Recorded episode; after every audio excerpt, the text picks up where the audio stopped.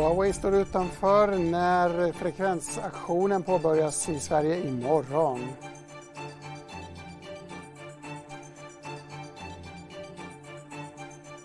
ska vi prata om flygbolaget BRA som är redo att lämna Bromma, kan flytta till Arlanda om förutsättningarna är de rätta.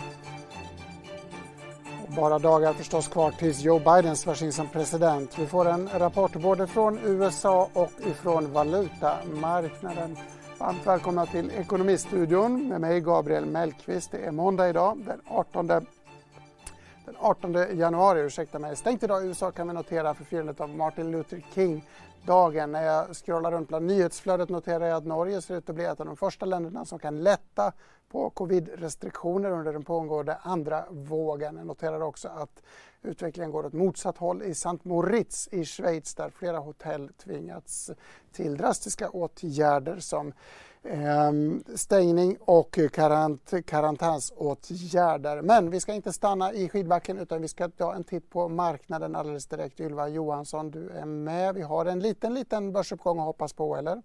Ja, men vi har ju det Gabriel. Stockholmsbörsen handlas uppåt ungefär 0,3 procent här idag, vilket är något bättre än de ledande börserna ute i Europa. Om vi kikar på storbolagsindex så är det Evolution som stiger allra mest, upp eh, två, nästan 2,5 procent här idag, följt av Hennes Mauritz som stiger 1,5 procent. Även AstraZeneca är upp 1 procent här idag. Bolagets coronavaccin har fått nödgodkännande i Brasilien. Eh, man väntas också snart ansöka om godkännande i USA. Även Volvo avancerar 1% idag. Eh, om vi kikar i botten på storbolagsindex så har vi lite mer defensiva bolag där. Getinge är det bolag som backar mest ner 1,5% följt av Tele2 som ner 1 % eh, följt av eh, Sandvik eh, och även SD ner ungefär en halv procent här idag. Eh, nu så drar ju också rapportsäsongen igång snart. Vi har fått flera omvända vinstvarningar här idag, bland annat ifrån bostadsutvecklaren Bonava som stiger 7,5 på det beskedet. Eh, Bonava har också fått höjd riktkurs från SEB och Eh, DNB eh, efter den här omvända vinstvarningen. Även köksutvecklaren eh, Nobia, Nobia ska säga, har också kommit med en omvänd vinstvarning och väntas överträffa både omsättning och resultat i fjärde kvartalet till följd av en stark utveckling i Norden och Centraleuropa. Nobia stiger 6% här idag. Men som sagt, Stockholmsbörsen handlas uppåt nästan 0,3% här idag. I USA däremot, Gabriel, så håller ju börserna stängt idag. Mm, Martin Luther King-dag alltså i USA. Men vi ska ändå rikta blickarna mot USA för i övermorgon så smäller det. Då ska då smäller det inte får vi hoppas. Joe Biden ska sväras in förhoppningsvis under fred, fredliga och fridfulla eh, förhållanden. Jag hoppar faktiskt själv på planet imorgon för att vara på plats och där ska jag se fram emot att träffa min kollega och USA-korrespondent Frida Wallner. Frida är just nu med oss ifrån New York. Frida, Washington verkar ju se ut som en belägrad stad just nu. Bilderna är dramatiska, höga staket, taggtråd och avspärrad trafik. Hur är humöret inför onsdagen? Ja, nu befinner jag mig fortfarande i New York och här är ju läget lugnt och stilla. Men i Washington som sagt en helt annan, ett helt annat läge. Jag kommer att åka dit först imorgon men det är ju extremt mycket avspärrningar som har satts upp eh, väldigt stor truppnärvaro så överlag så väntas det bli väldigt svårt att röra sig eh, i innerstan i Washington. Men, men folk som jag har pratat med här i New York så måste jag säga att folk känns överlag lättade över att det här maktskiftet kommer att äga rum nu. Det har ju varit extremt mycket som har hänt sedan valet där i början av november och många har ju till och med varit tveksamma om, om Trump ens skulle lämna ifrån sig makten. Så, så överlag så känns det som att Eh, speciellt den här traumat i Kapitolium nu för några veckor sedan så är många framförallt väldigt lättade att den här dagen har kommit. Så trots en dramatisk inramning och eh, scener som är lite speciella i huvudstaden så är, är det en känsla av lättnad eh, som, du, som du vill förmedla? Ja, i alla fall här i New York. Vi får se hur det blir i Washington. Ja, de har ju uppmanat folk att inte ens gå ut på gatorna utan att stanna hemma. Eh, för, att, för att dels på grund av pandemin givetvis, men också på grund av säkerhetsläget. Så eh, det blir intressant att prata med människor hur man, hur man ser på det här. Men personligen måste jag säga att jag, jag känner lite grann för Joe Biden. Det känns ju som att han har blivit lite grann snuvad på hela eh, kompotten här när det är hans stora dag. Eh, det kommer ju inte vara någon parad fram till kongressbyggnaden inför ceremonin. Det kommer inte vara någon lunch med kongressledamöterna efter själva ceremonin. Ingen bal på kvällen och så vidare. Så det är ju väldigt nedskalad ceremoni och hela National Mall där publiken brukar samlas på den här speciella dagen eh, kommer ju vara helt avstängd bland annat. Så det blir ju en, en, en väldigt speciell eh, dag på onsdag. Var kommer Donald Trump att befinna sig på onsdag och vad kommer han att göra framöver? Ja, det har rapporterats att han kommer att lämna Vita huset på onsdag morgon och ta med sig familjen och flyga för sista gången med Air Force One ner till residenset Mar-a-Lago i Florida. Så att han kommer ju inte ens eh, genomföra den här överlämningen som är brukligt eh, i Vita huset på installationsdagen från den avgående presidenten till den tillträdande.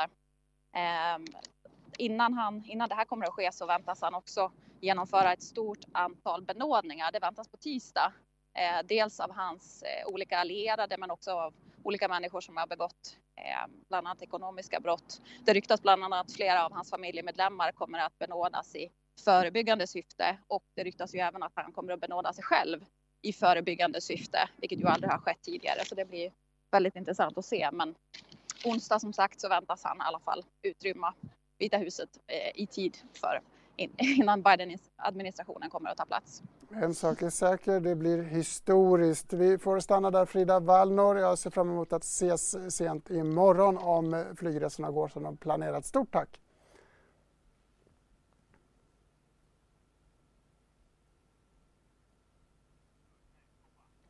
Då ska vi stanna kvar i USA, eller vi ska rikta blickarna mot USA och den amerikanska dollarn. Eh, den har nämligen försvagats. Många tror att den försvagningen kommer att fortsätta samtidigt som den svenska kronan gått ganska starkt. Alldeles nyss så pratade jag med Stefan Melin, valutastrateg på Danske Bank som tror att stödpaket och andra faktorer kan skaka om valutamarknaden lite grann framöver. Ja, alltså, jag tycker man kan väl säga att eh, eh under, under 2020 så, så kan man väl säga att generellt sett så, så var ju stimulanser, globala stimulanser någonting som eh, gav ett riskpåläge och, och, och eh, generellt sett en, en flykt så småningom i alla fall in till riskfyllda tillgångar och dollarn försvagades. Jag tror att eh, 2021 kan bli lite annorlunda för att 2020 då hade vi också en kombination av att Fed i kombination med det då sänkte ju räntan ner till nivå med de flesta andra centralbanker. Och där har de ju sagt att de ska ligga under lång tid och det finns ingen anledning att ifrågasätta, ifrågasätta det. Men, men eh, någonstans i något läge, och jag tror under loppet av det här året, det behöver inte vara här på, på, på vårkanten utan kanske under senare delen av 2021 så kommer det börja utkristallisera sig lite grann vinnare och förlorare i den här återhämtningen. Jag tror att då kommer marknaden lite mer på allvar. Den har ju redan gjort vissa små tentativa försök, men då kommer marknaden lite mer tydligt börja eh, prisa in eller förvänta sig, spekulera i att eh, Feds low for longer i alla fall börjar närma sig, börjar närma sig ett, en, ett slut, att man får någon form av tapering från, från Feds sida. Eh, och, och när, när de tankarna börjar få fäste, då är det slut, för, slut med dollarförsvagningen helt enkelt? Ja, då skulle det kunna gynna, gynna dollarn tror jag för att eh, då har vi ett läge där eh, ja, realräntorna i, i USA rör sig i, uppåt eh, förmodligen och då kommer det kunna stärka dollarn. Eh, mm. Feds ambition har ju liksom varit att eh, signalera väldigt tydligt low for longer och, och, och sådär. även om vissa, vissa ledamöter där har signalerat att det kan vara dags att börja diskutera det så har väl Powell satt ner foten och att det, det är inte riktigt dags ännu då. Det är väl bara eh, hålla med om att det verkar rimligt. Först nu vill man se hur, hur, hur vaccineringen och, och, och, pandemin spelar ut här då. Stora stimulanser nu i dagarna behöver inte få en omedelbar effekt men på lite sikt så leder det till en starkare ekonomi och att Fed då blir mer försiktigt vilket i sin tur stärker dollarn. Om vi ska dra det här resonemanget till den svenska kronan då, då antar jag att det blir det omvända, att kronan därmed försvagas lite grann. Ja, man skulle kunna säga att det här blir lite grann det som jag snackar om nu. Det är väl lite mer en allmän eh, kanske då skift i, i, i dollarsynen för att det har ju blivit lite grann av ett konsensusspel att dollarn ska, ska försvagas. Så tittar man nu på positioneringen så har den, den vyn blivit ganska så här crowded om man säger så. eh, så, så det vi snackade om nyss, det var väl egentligen mer bredbaserad dollar, dollarsak. Eh, sen har man växlar upp till Sverige då, och, och, och kronan och, och så här så är det väl egentligen faktiskt lite paradoxalt nog kanske det omvända för att skulle konjunkturen börja få fäste i Sverige eller när den börjar få fäste i Sverige eh, eh, och vi samtidigt har ett eh, inflationsproblem eh, på halsen, eller Riksbanken har det rättare sagt, så, så ja, det finns ingen anledning för dem att, att, dra bort stimulanserna men det skulle till och med kunna bli så att man eh, hamnar i ett läge där man måste eh, fundera över att använda ett mer kraftfullt vapen som innebär att sänka räntan i så fall. Så att här skulle vi kunna hamna i ett läge där marknaden börjar spekulera i större sannolikhet för att faktiskt Riksbanken går i motsatt riktning. Eh, det, det är inte vårt huvudspår att de kommer att sänka räntan, men jag lyssnade på Per Jansson tidigare idag och hans uppfattning är ju det att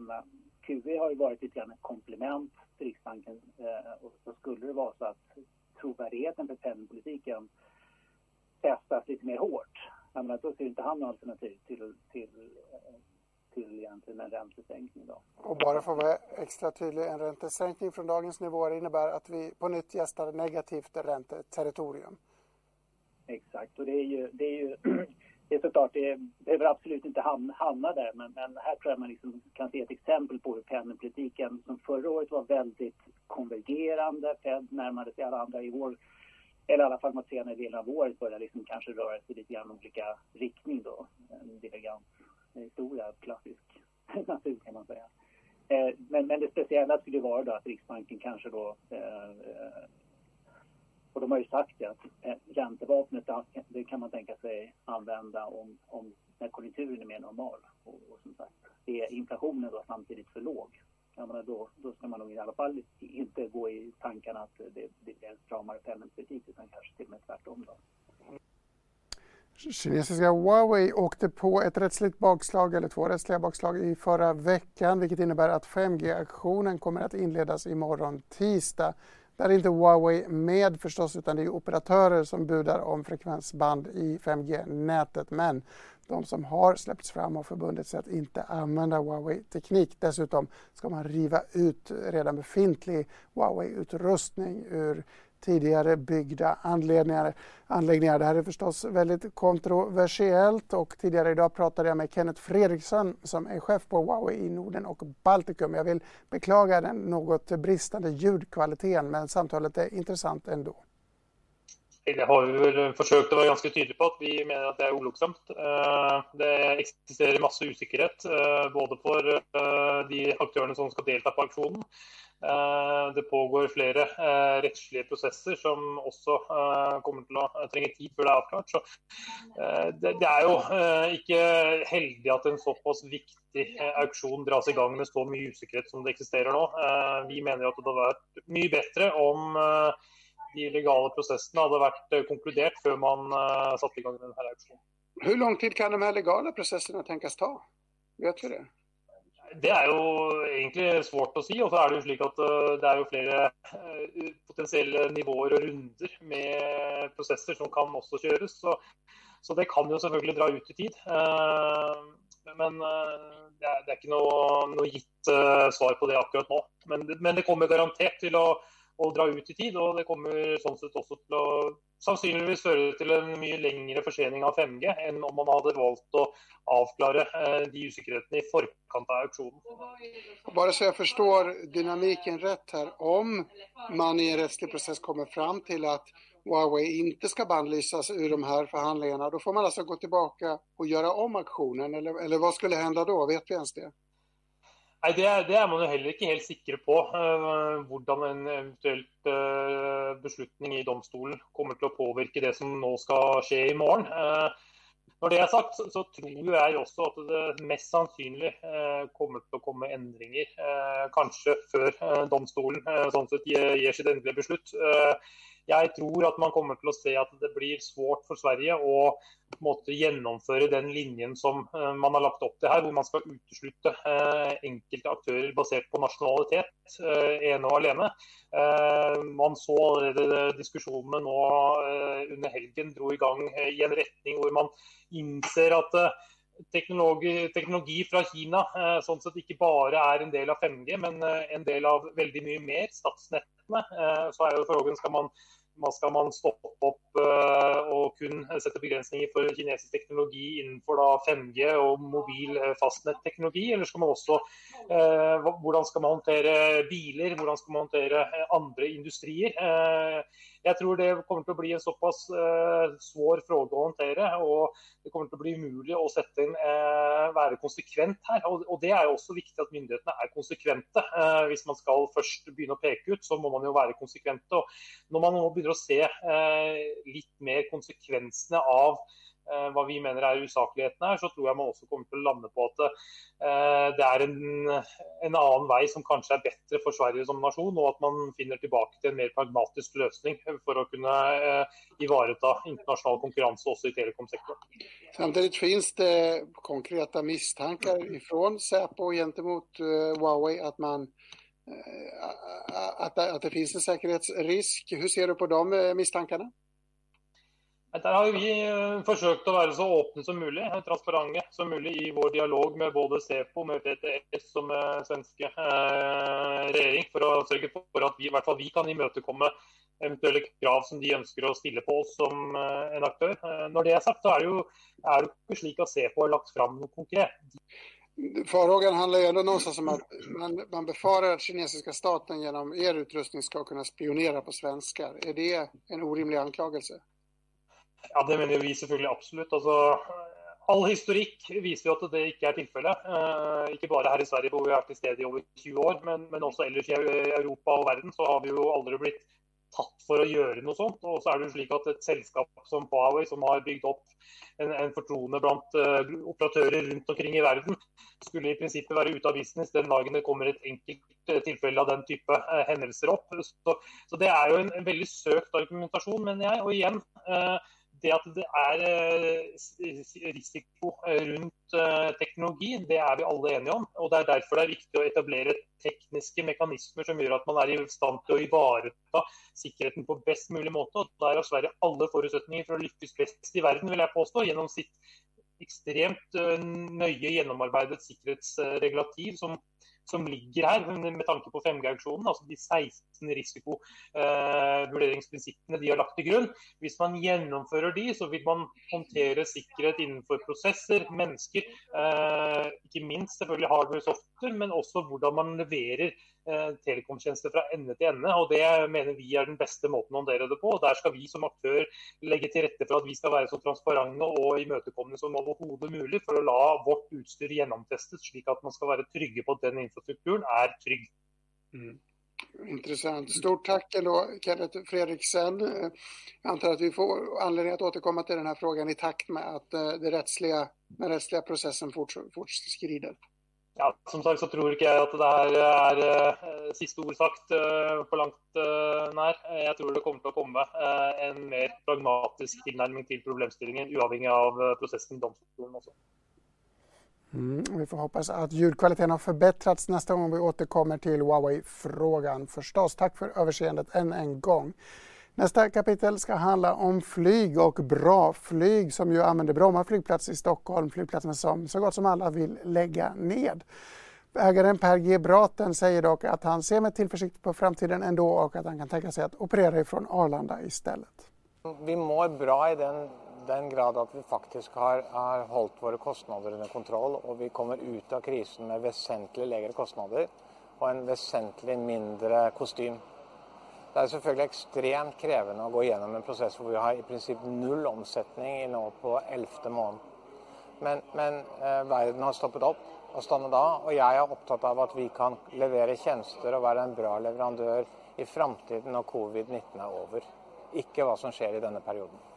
Hvor viktig er Bromma flyplass for Bras framtid? Bromma flyplass, Det finnes ikke noen bedre flyplass i seg enn Bromma flyplass. Frågan nu är vad sker med inrikesmarknaden och flygmarknaden efter covid. Och det finns massa alternativa scenarier. men troligen är marknaden mindre. Och den stora frågan är, är det, är det bra att ha två hubbar i Stockholm, eller är det bättre att man samlas som en? Eh, det är en politisk beslutning. Det är inte min beslutning.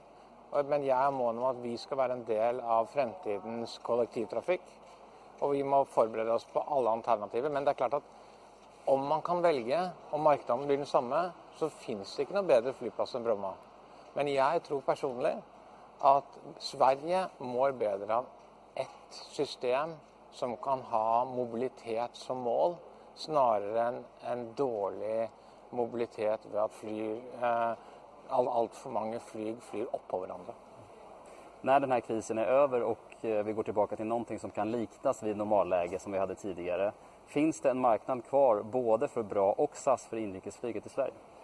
Uh, ja, det, jag skulle gärna kunna svara på den frågan. Men vi har varit igenom något som inte har skett någonsin i en industri, att man i princip går i noll. Och nu när vi står här så är det ju ingen som flyger. Denna flygplatsen här skulle ha haft alltså 150 flighter i dag. 150 flighter. I dag går det fire flighter, og snitt så er det ti passasjerer på hver. Det er ikke lønnsomt å flyge engang. Og man glemmer de fast ivaretar de rørlige kostnadene. Så hvor tar man seg fra dette till en fungerande marknad, det blir jättesvårt. Klarar Bra av att fortsätta sin verksamhet utan att Bromma finns kvar, tror du? Det är också en väldigt bra fråga eh, och jag har varit väldigt tydlig på de som har frågat mig att vi vet vad vi kan göra på Bromma. Om vi ska till Arlanda, som är igen en politisk beslutning, så må jag finna, eller bolaget må finna sin nisch och finna sin operation där ihop med resten. Vad det är, det är det många som må diskutera. Men ja, svaret är att om alla vill, och om man är upptagen av mobilitet snarare än, än att man ska ha en extrem konkurrens i ett tidigt skede, så skal vi finne, hitte vår, vår nisje der sånn. Vi har en flygplanstype som er perfekt for mindre orter. SAS har ikke slike flygplan alls. Deres minste flygplan i deres operasjon er A320 Neo. Det er det beste flygplanet for den flygplansstorleken i verden. Vi har ATR-72-600, som er den beste flygplanstypen for alle de mindre ortene. Vi flyger jo normalt sett i orter SAS ikke er interessert av i gang, i hvert fall oppfatter jeg det. Men frågan er klarer vi å operere det slik at det blir et bra produkt for kunden? Svaret er ja, jeg tror det.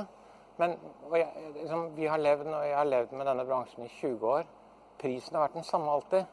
Og den blir den samme også etter covid, fordi det er en minimumsproduksjon, en minimumskostnad vi må ha. Og, og hvis du tar før covid-19, så hadde vi flygskam og en ekstremt negativ holdning til flyget. Det må vi endre på, fordi skal flyget fungere, så må alle begynne å flyge. Man kan ikke ha en, en kommune som sier at ja, er, flyget er viktig for vår turisme, men ingen av våre ansatte får flyge.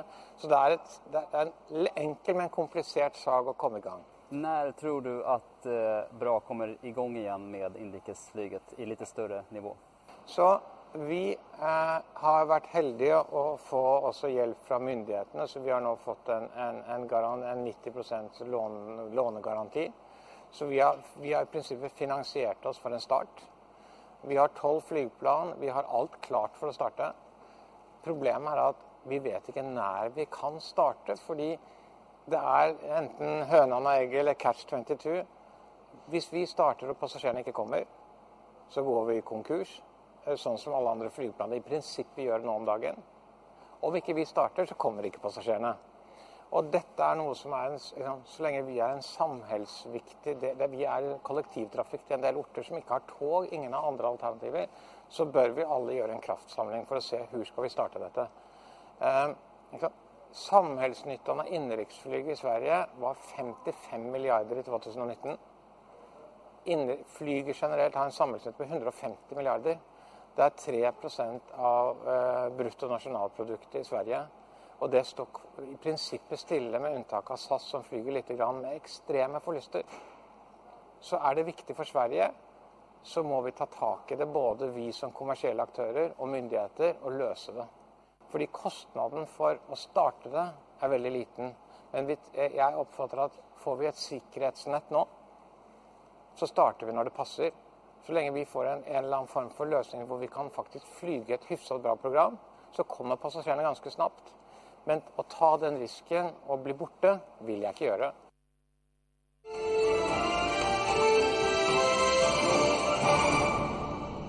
Tyska CDU fick under veckoslutet en ny partiledare. Armin Laschet heter han. Med oss för att diskutera detta, denna, detta viktiga maktskifte har vi Magnus Ehrenberg på Ehrenberg Sörensen Kommunikation. Magnus, vem är Armin Laschet? Ja, han är eh, från eh, delstaten Nordrhein-Westfalen, mest känd i Sverige som Ruhrområdet regeringschef ehm, eh, i en delstat med 18 miljoner invånare. Frankofil, alltså talar tyska och franska flytande, vilket man ofta gör i den här gränsregionen till Bayern. Och ehm, enligt hans bror som är professionell släktforskare är han även i en rätt nedstigande led släkt med Karl den store. Det låter passande för det här är nämligen en väldigt stor delstat. Hur viktigt är det att man kommer ifrån den här industriknutpunkten i Tyskland? Det är väldigt viktigt. Han är ordförande, han är inte bara regeringschef i, i Nordrhein-Westfalen utan han är även partiordförande för CDU där. Det är Tysklands största delstat med 18 miljoner invånare. Eh, så det har ju naturligtvis respekt med sig och ger väldigt mycket makt i Berlin också. Respekt med sig har också partinamnet CDU. Det Carl Bildt kallade nyligen partiet för Europas viktigaste. Håller du med om det? Ja, det gör jag och eh, jag är glad för att man i Sverige börjar intressera sig mer och mer för eh, tysk politik. Det är inte bara det viktigaste utan det är det största partiet eh, faktiskt i hela Europa idag. Vad vet vi om Armin Laschet då, om hans politiska inriktning? Ja, för det första så finns det en relativt stor skillnad eh, gentemot eh, eh, hans eh, före föregångare. Angela Merkel lämnade ju som partiordförande för två år sedan. Hon är protestant eh, från eh, norra Tyskland och Armin Laschet är katolik. Vilket innebär att han kanske är lite mer värdekonservativ än, än eh, vad eh, Merkel är. Men allmänt eh, är det svårt att eh, sätta någon politisk stämpel på honom. Han eh, vann delstatsvalet i Nordrhein-Westfalen 2017 och då ska man ha klart för sig att Ruhrområdet är eh, ett väldigt rött område. Det är Socialdemokraternas hem i Tyskland och det var stort att eh, en borgerlig partiledare vann detta valet. Efter det så har han väl inte varit en som har varit speciellt visionär. Ehm, men eh, väldigt flexibel och väldigt duktig förhandlare kan man säga. Den här rollen han får då, Annegret Kramp-Karrenbauer eh, avgick i, februari förra året. Var det tänkt att hon skulle efterträda Angela Merkel och eh, kan vi räkna med att att partiledaren den här gången kommer att efterträda Angela Merkel också på posten som förbundskansler? Det var tanken att, som hon kallas här i Tyskland, AKK, alltså AKK, eh, att hon skulle efterträda Merkel. Hon var ju tidigare generalsekreterare eh, och under Merkel eh, gjorde ett väldigt bra valresultat nere i Saarland, alltså eh, även i gränsregionen till Frankrike, är idag försvarsminister men misslyckades att hålla ihop partiet. 400 000 medlemmar från norr till söder, det är inte speciellt enkelt. Ehm, eh, om Laschet eh, ämnar ta över eh, även kanslerskapet eller bli kanslerkandidat, det vet vi ännu inte. Vi har delstatsval framförallt i Baden-Württemberg, alltså nere runt Stuttgart den 14 mars. Och jag tror att efter det så kommer Laschet att diskutera med Bayerns ministerpresident, CSUs ordförande, vem som bäst kommer att bli kanslerkandidat för CDU och CSU. Mm, det låter som en spännande process. Oavsett hur det går så är alltså Armin Laschet en maktspelare att räkna på i tysk och därmed europeisk politik. Stort tack Magnus Ehrenberg. Tack så mycket. Referensen till Carl Bildt kan jag bara förtydliga kom ifrån hans framträdande på DI Världen-konferensen förra onsdagen där vi också pratade om det stundande partiledarkorandet. Men nu är det snart slut för idag. Vi ska bege oss till sista raden och på måndagar så tar vi oss vi traditionsenligt till arkivet och till den 17 december 2009 då DI såg ut så här. Reportrarna Gerhard Larsson och Fredrik Sjöshult hade då granskat Saab-spekulantens Spiker. Förutom ehm, ehm, förutom Müller själv ser vi på första sidan även Vladimir Antonov och det var inga smickrande uppgifter som framkom i granskningen. Det handlade om kursmanipulation, oklara beslut och överdrivna försäljningsrapporter. Det här var 11 år sedan och igår kom förstås beskedet att Victor Müllers Spiker har begärts i konkurs. Sportbilsföretaget har inte tillverkat bilar på flera år och dras med stora skulder, något som eh, VD Victor Muller alltså inte lyckats lösa. Detta i Dagens Industri för 11 år sedan då en dollar kostade 7 kronor och 16 öre. Med det sätter vi punkt för Ekonomistudion idag, men vi är tillbaka samma tid imorgon 14.30. Missa inte våra övriga sändningar här på DI TV. Och eh, jag, Gabriel Mellqvist, tackar för mig för idag. Ha det gott!